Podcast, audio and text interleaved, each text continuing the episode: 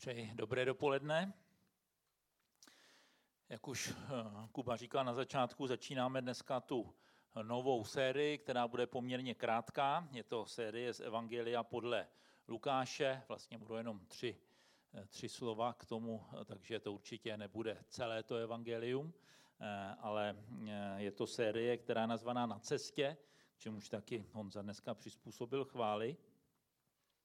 A my, když mluvíme o službě Pána Ježíše, tak eh, často uvažujeme o tom tak, že ta jeho veřejná služba trvala asi přibližně tři roky.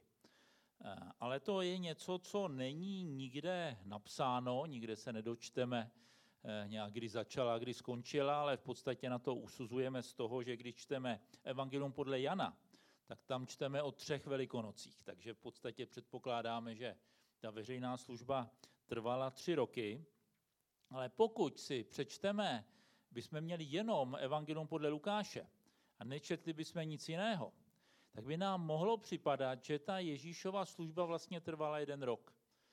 A že to vlastně byla taková, taková jedna cesta. Jedna cesta od jeho křtu do Jeruzaléma. A e, Lukáš není autor jenom toho evangelia, on je také autor skutků apoštolských. A pokud jste si někdy přečetli to vlastně jako kdybyste to měli dva díly knihy. Že prostě ten jeden díl je to evangelium a ten druhý díl jsou ty skutky, tak je to v obojí o cestě. Ta první cesta je Pána Ježíše do Jeruzaléma a ta druhá cesta je cesta učedníků z Jeruzaléma až na sám konec země. To znamená až k těm pohanským národům, tedy i k nám, když my nejsme zrovna úplně nejvzdálenější, bod od Jeruzaléma, ale je pravda, že v době, kdy pán Ježíš říkal, že jeho učeníci mají až na sám konec země, tak eh, na tomhle našem území asi moc lidí nežilo, jestli v té době vůbec, vůbec nějací. A já dneska začnu, vlastně nezačnu úplně tím začátkem té Ježíšové cesty, ale eh, podíváme se společně do Lukáše do desáté kapitoly a začneme tedy v té desáté kapitole a potom ty další neděle eh, půjdeme k dalším textům. První verš té desáté kapitoly zní, potom určil pán Ježíš ještě jiných sedmdesát a poslal je před sebou po dvou do každého města a místa, kam měl sám jít. Ten verš začíná potom, to znamená, jsou nějaké události, na které tady to vyslání navazuje. A jsou takové tři události v, v Lukášovi v 9, v té předchozí kapitole, na které si myslím tady to navazuje. Ta první událost je na začátku deváté kapitoly, kdy pán Ježíš vysílá 12. Vysílá těch 12 apoštolů, používáme ten termín apoštol často pro tehle 12, když to byl termín, který se týkal mnohem více, eh, více lidí. A ehm, Určitě můžou být diskuze, proč je jich právě 12, ale velmi pravděpodobně je to symbolické, protože bylo 12 kmenů Izraele a pán Ježíš o sobě říká, že přišel k těm zahynulým ovcím e, izraelského domu. Takže oni, e, oni nějak e, symbolicky reprezentují to poslání a příchod Evangelia k Izraeli. Pak je v té deváté kapitole o tom eh, eh, několik textů sporu o tom, kdo vůbec je učedníkem. Je tam text o nutnosti zapřít sám sebe, je tam diskuze učedníků s pánem Ježíšem, kdo vlastně je učedník. Ta diskuze, jestli ti, co jsou proti nám, jsou s námi nebo ne. A třetí věc je, že na závěr té deváté kapitoly jsou lidé, kteří se hlásí, že by pána Ježíše následovali a on je odmítne. Jsou takové ty nejednoduché texty, kdy někdo říká, já za tebou půjdu, ale nejdřív se chci rozloučit se svým, se svým domem. Někdo říká, chci nejdřív pohřbít svého eh, otce. A pán Ježíš jim říkám, jestli se někdo obrací zpět, tak prostě nemůže jít se mnou. A na to navazuje ta desátá kapitola, když pán Ježíš, když to začíná tím potom, že potom přišlo to povolání těch sedmdesáti, tak je dobré si uvědomit, že to navazuje tady na ty události.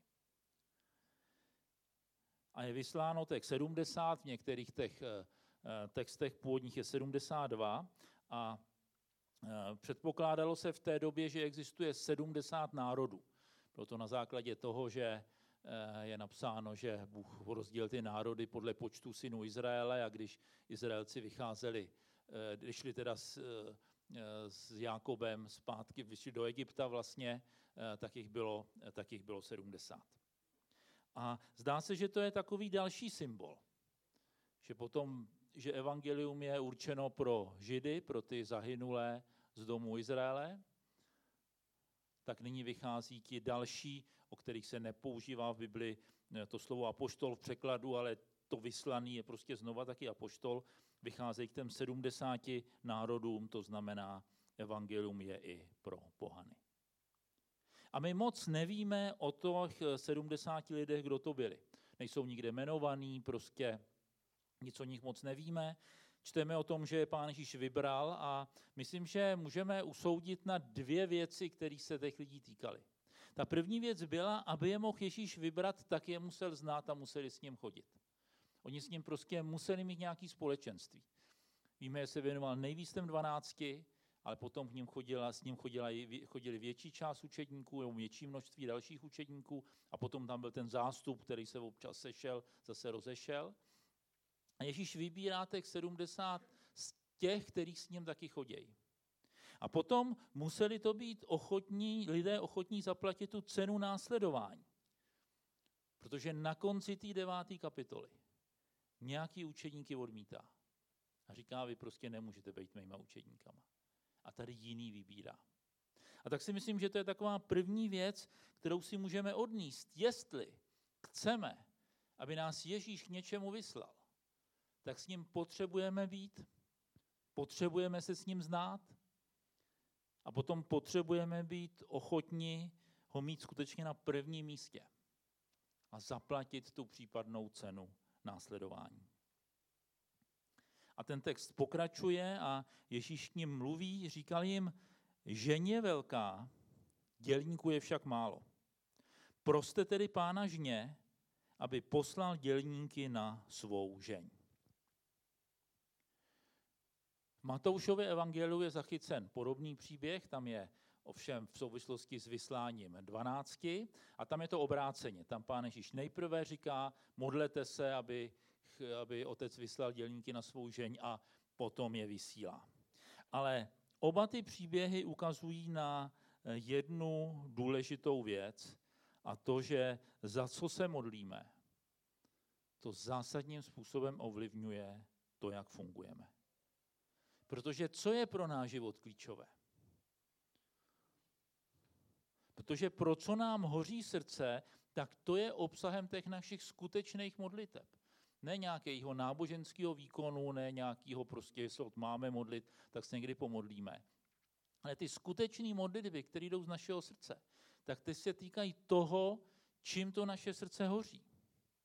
A před lety jsem jezdíval sloužit Alan Vincent, dokud ještě, ještě byl, sloužil, pak už ukončil službu před několika lety, již zemřel. A on vyučoval taky o modlitbě. A možná někdo na tom jeho vyučování byl, nebo se to někde četli. A on říkal, že my jako křesťané se modlíme buď jako housenka, nebo jako motýl. A všichni víme, že jo, v čem se liší housenka a motýl. Housenka, ta skoro celou, celý ten svůj život stráví na jednom místě. Protože ona má jediný cíl. Sežrat toho co nejvíc.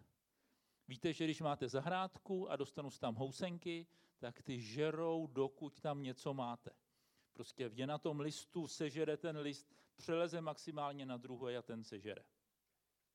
A je zaměřená na to, že se nakonec zakuklí, že jo? prostě se s ní stane ta, ta, ta další, eh, ten další, ta další forma. A motýl ten funguje jinak. Motýl ten není zaměřený jenom na sebe, protože on taky přináší krásu, protože když toho motýla vidíme, tak tak to je prostě většina teda lidí není nadšený, když vidí housenku z toho motýla, jsme nadšený víc, když jsou lidi, kteří mají rádi housenky, to ani nikomu neberu.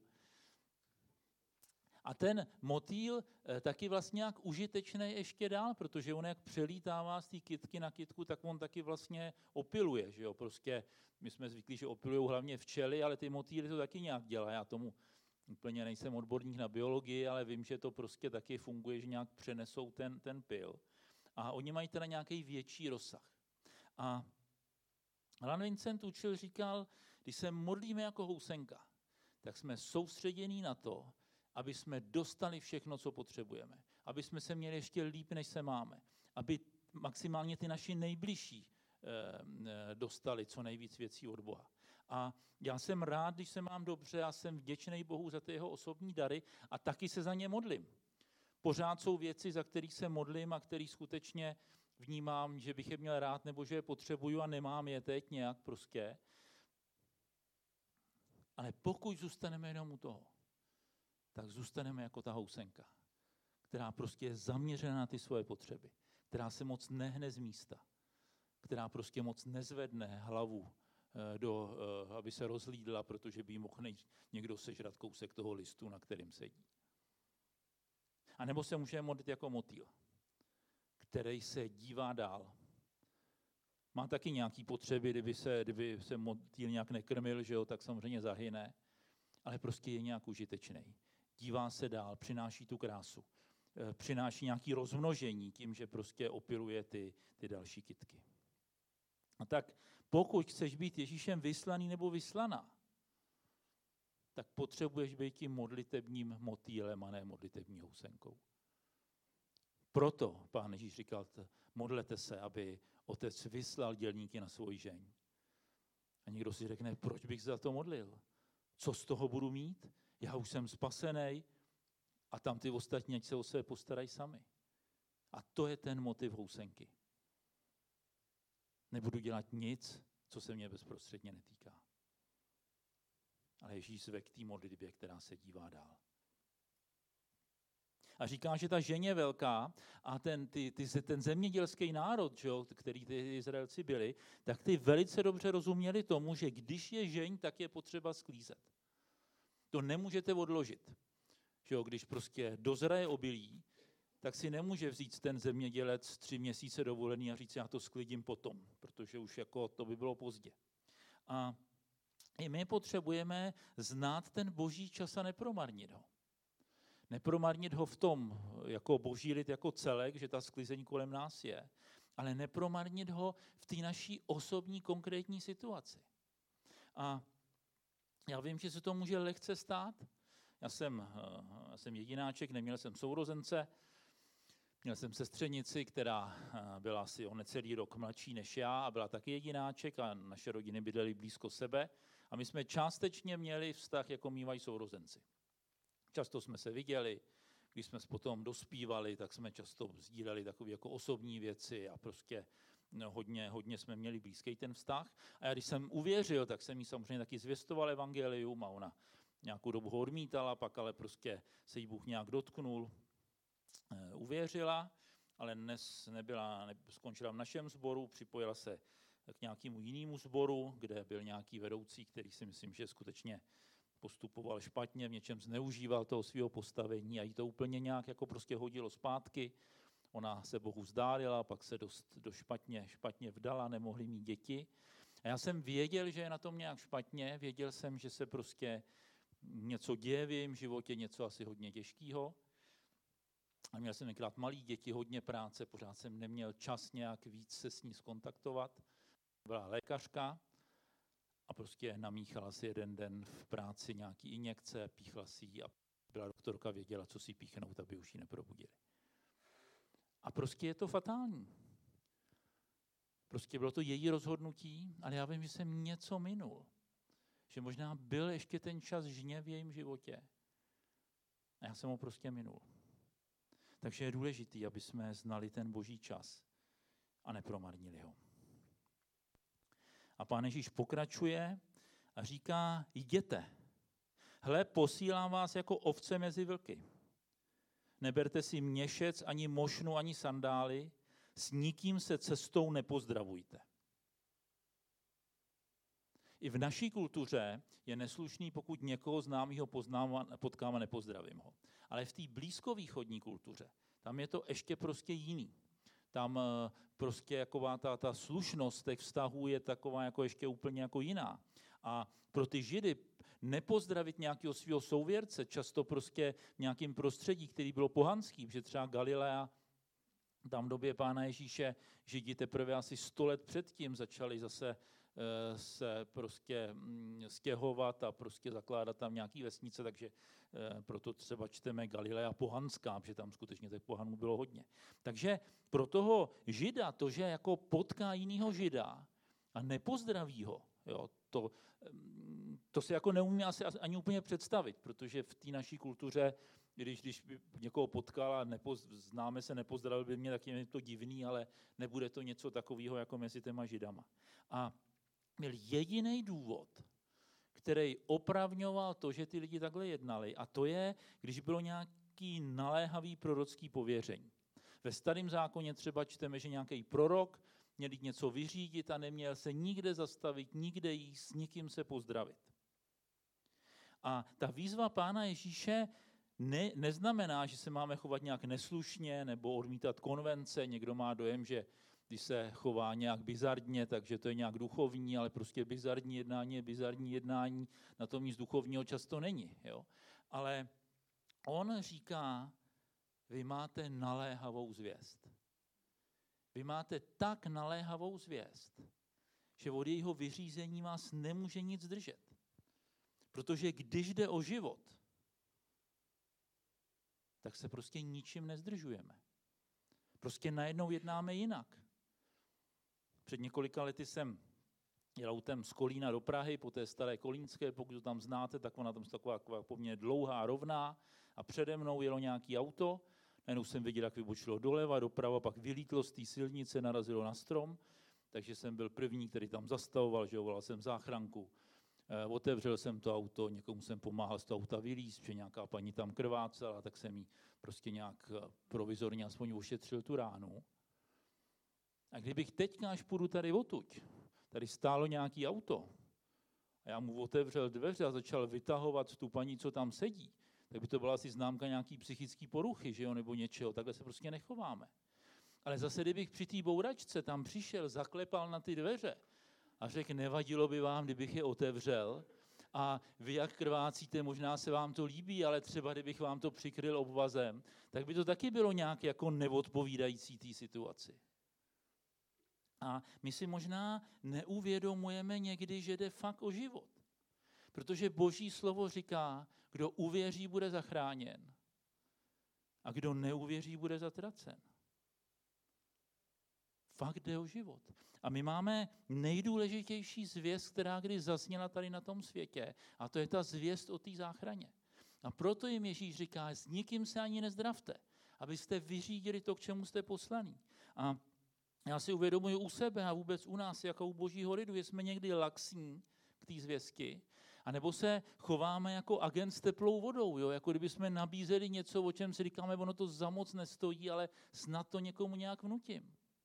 A chodí ty podobní obchodníci, že jo, nabízejí ten plechový hrnec, který stojí pár set, oni ho nabízejí za několik tisíc, jak je super.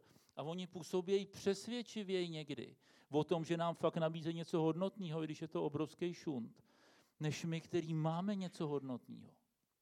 Možná máme někdy obavu to někomu nabídnout.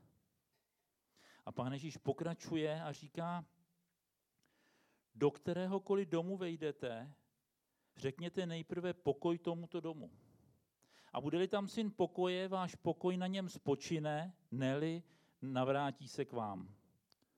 V tom domě zůstávejte, jeste a pijte, co vám dají, neboť hoden dělí své mzdy. Nepřecházejte z domu do domu. On mluví o tom, že je potřeba najít ty praví lidi. Mluví tam o tom synu pokoje, a i k tomu potřebujeme modlitbu. My máme zvěstovat všem. Myslím si, že mm, není třeba nějak, když je příležitost, nebo to, že máme zvěstovat všem, ale někdo je klíčový. Jsou klíčoví lidi, který potřebujeme najít, kterým se potřebujeme věnovat, protože tak roste Boží království. A my se potřebujeme věnovat předně těm, kteří fakt to chtějí, protože nezachráníme všechny. Já když jsem používal ten obraz té bouračky, tak v něčem pokulhává. Protože ty lidi v tom nabouraném autě moc dobře věděli, že potřebují pomoc. Ta paní, co krvácela, ta věděla, že to není dobrý, že krvácí. Jo? Tu jsem nemusel nějak přesvědčovat, že prostě je dobrý, že, eh, že jí tu krvácející ránu aspoň nějak přikryju, než, než přijede nějaký doktor, který to umí zašít. Ale kolem nás je spousta lidí, kteří dosud nevědí, že jim jde o život. A dokud se jich Duch Svatý nedotkne, my o tom nepřesvědčíme. Ale jsou tu ty lidi pokoje, jsou tu ty lidi, kteří jsou připravení slyšet a kterým se teďka můžeme věnovat. A ty potřebujeme neminout. Potřebujeme hledat, potřebujeme se modlit, kdo to je. Potřebujeme se dívat kolem sebe. A možná někdy to znamená, že musíme utlumit nějaký vztahy, které prostě sice vypadají dobře, ale nic nepřinášejí. Aby jsme měli čas na lidi, pro který je teďka ten čas klizně. Který teďka můžou otevřít svoje srdce evangeliu a vydat se Ježíši.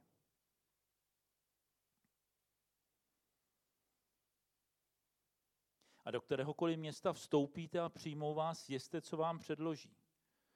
Uzdravujte v něm nemocné a říkejte jim, přiblížilo se k vám Boží království. Těch 70 vyslaných mělo konkrétní úkol. Oni měli přinést tu zvěst Evangelia. A co je základem zvěstí Evangelia? No ta základní zvěst je to, že Bůh vládne. To všechno ostatní, to jsou až následky té boží vlády. Ta základní zvěst je, že je tady konečně vládce, který je nejenom spravedlivý, ale kterému záleží na jeho lidu a miluje ho.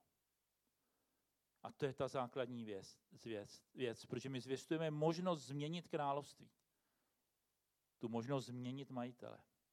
Každý člověk na tomhle světě někomu patří, když si to nemyslí. A tomu tehdy ty lidé lépe rozuměli než my, protože žili v té otrokářské společnosti, kde eh, věděli, co znamená být otrokem. Bylo to to císařství římský, že jo, kde vlastně formálně všechno jako patřilo tomu císaři. Samozřejmě bylo nějaký vlastnictví, že jo, ale prostě jako ten císař mohl vlastně zasáhnout skoro do všeho. A teď ta zvěst, kterou ty učedníci nesou, je, že přichází někdo, kdo je mocnější než otrokáři a císařové ale nejenom mocnější.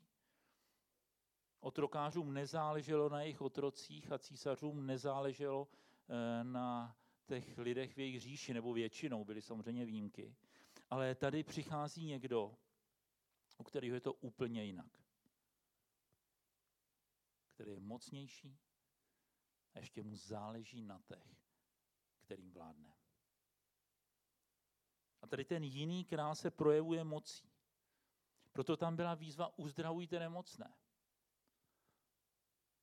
Prostě to, že přichází vysvobození z těžkostí, ať už je to uzdravení tělesný, psychický nebo nějaký jiný řešení, tak to ukazuje, že je tady skutečně ten mocný přicházející král.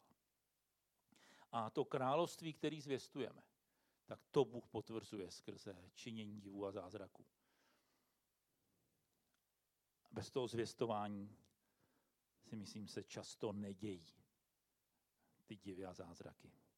My teďka přeskočíme kus té desáté kapitoly, protože bychom to nezvládli celý, a skočíme rovnou do 17. verše, kdy se těch 70 učetníků vrací. Oni udělali to, co k čemu je pán Ježíš poslal a v 17. verši čteme, těch 70 se vrátilo s radostí a říkali, pane, i démoni se nám podávají ve tvém jménu. Oni z toho byli šokovaní. To prostě bylo fakt super. My máme díky Kristu takovou moc. A víte, proč oni fakt zakoušeli, že se jim ty démoni eh, podávají? No, protože vzali vážně to poslání a vyšli. Kdyby jim Ježíš řekl, co mají dělat, oni by řekli, to je výborný. A nikam se nepohnuli. Tak se těžko mohli radovat z toho, jestli něco děje, protože to prostě neuvidějí. A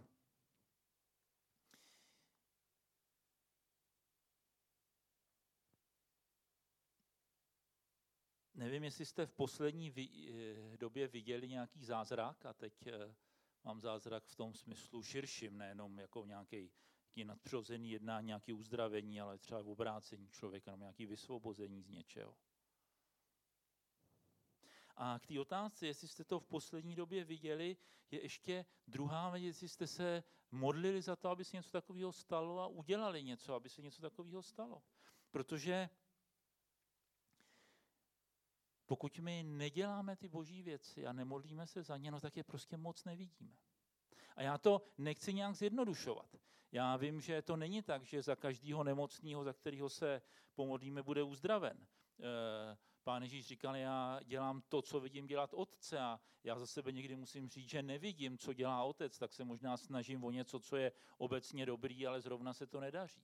Ale zásadní je, že pokud zůstaneme sedět a nezvedneme se a nepůjdeme, tak prostě to boží jednání neuvidíme.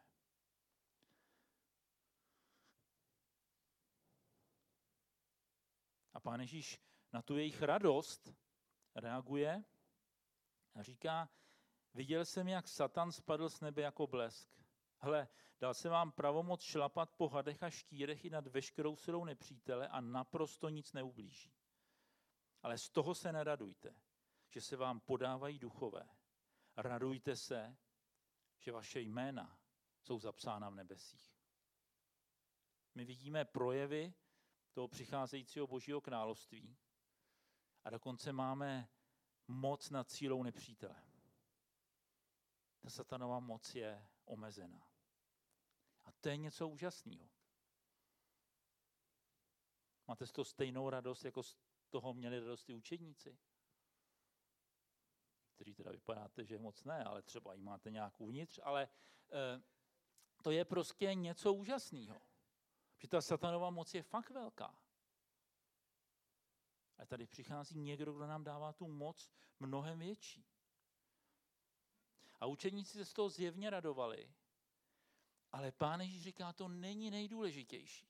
Nejdůležitější je, že Bůh nás zná osobně jménem. Že ví o mě.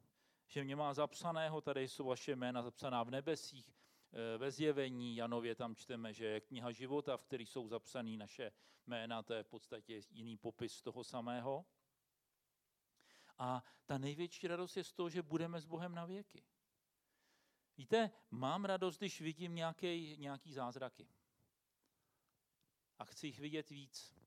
Eh, mě tady že se Standou a s Maruškou sloužíme taky na místech uzdravení a myslím, že mě můžou potvrdit, že eh, tam vidíme některé zázraky. Teďka se tam byla ve čtvrtek modlit jedna žena za svoji dceru, která onemocněla a ona tam byla před asi šesti lety eh, kvůli rakovině a je zdravá. A je tak povzbuzená se teď modlit za, ty, eh, za tu svoji dceru, protože viděla nějaký boží jednání ve svém životě. Ale současně jsou lidi, za který jsme se modlili a uzdravený nejsou a tak se vidět víc těch zázraků. Mám radost obrácených lidí. Kdo jste někdy někoho ved k obrácení, tak víte, o čem mluvím.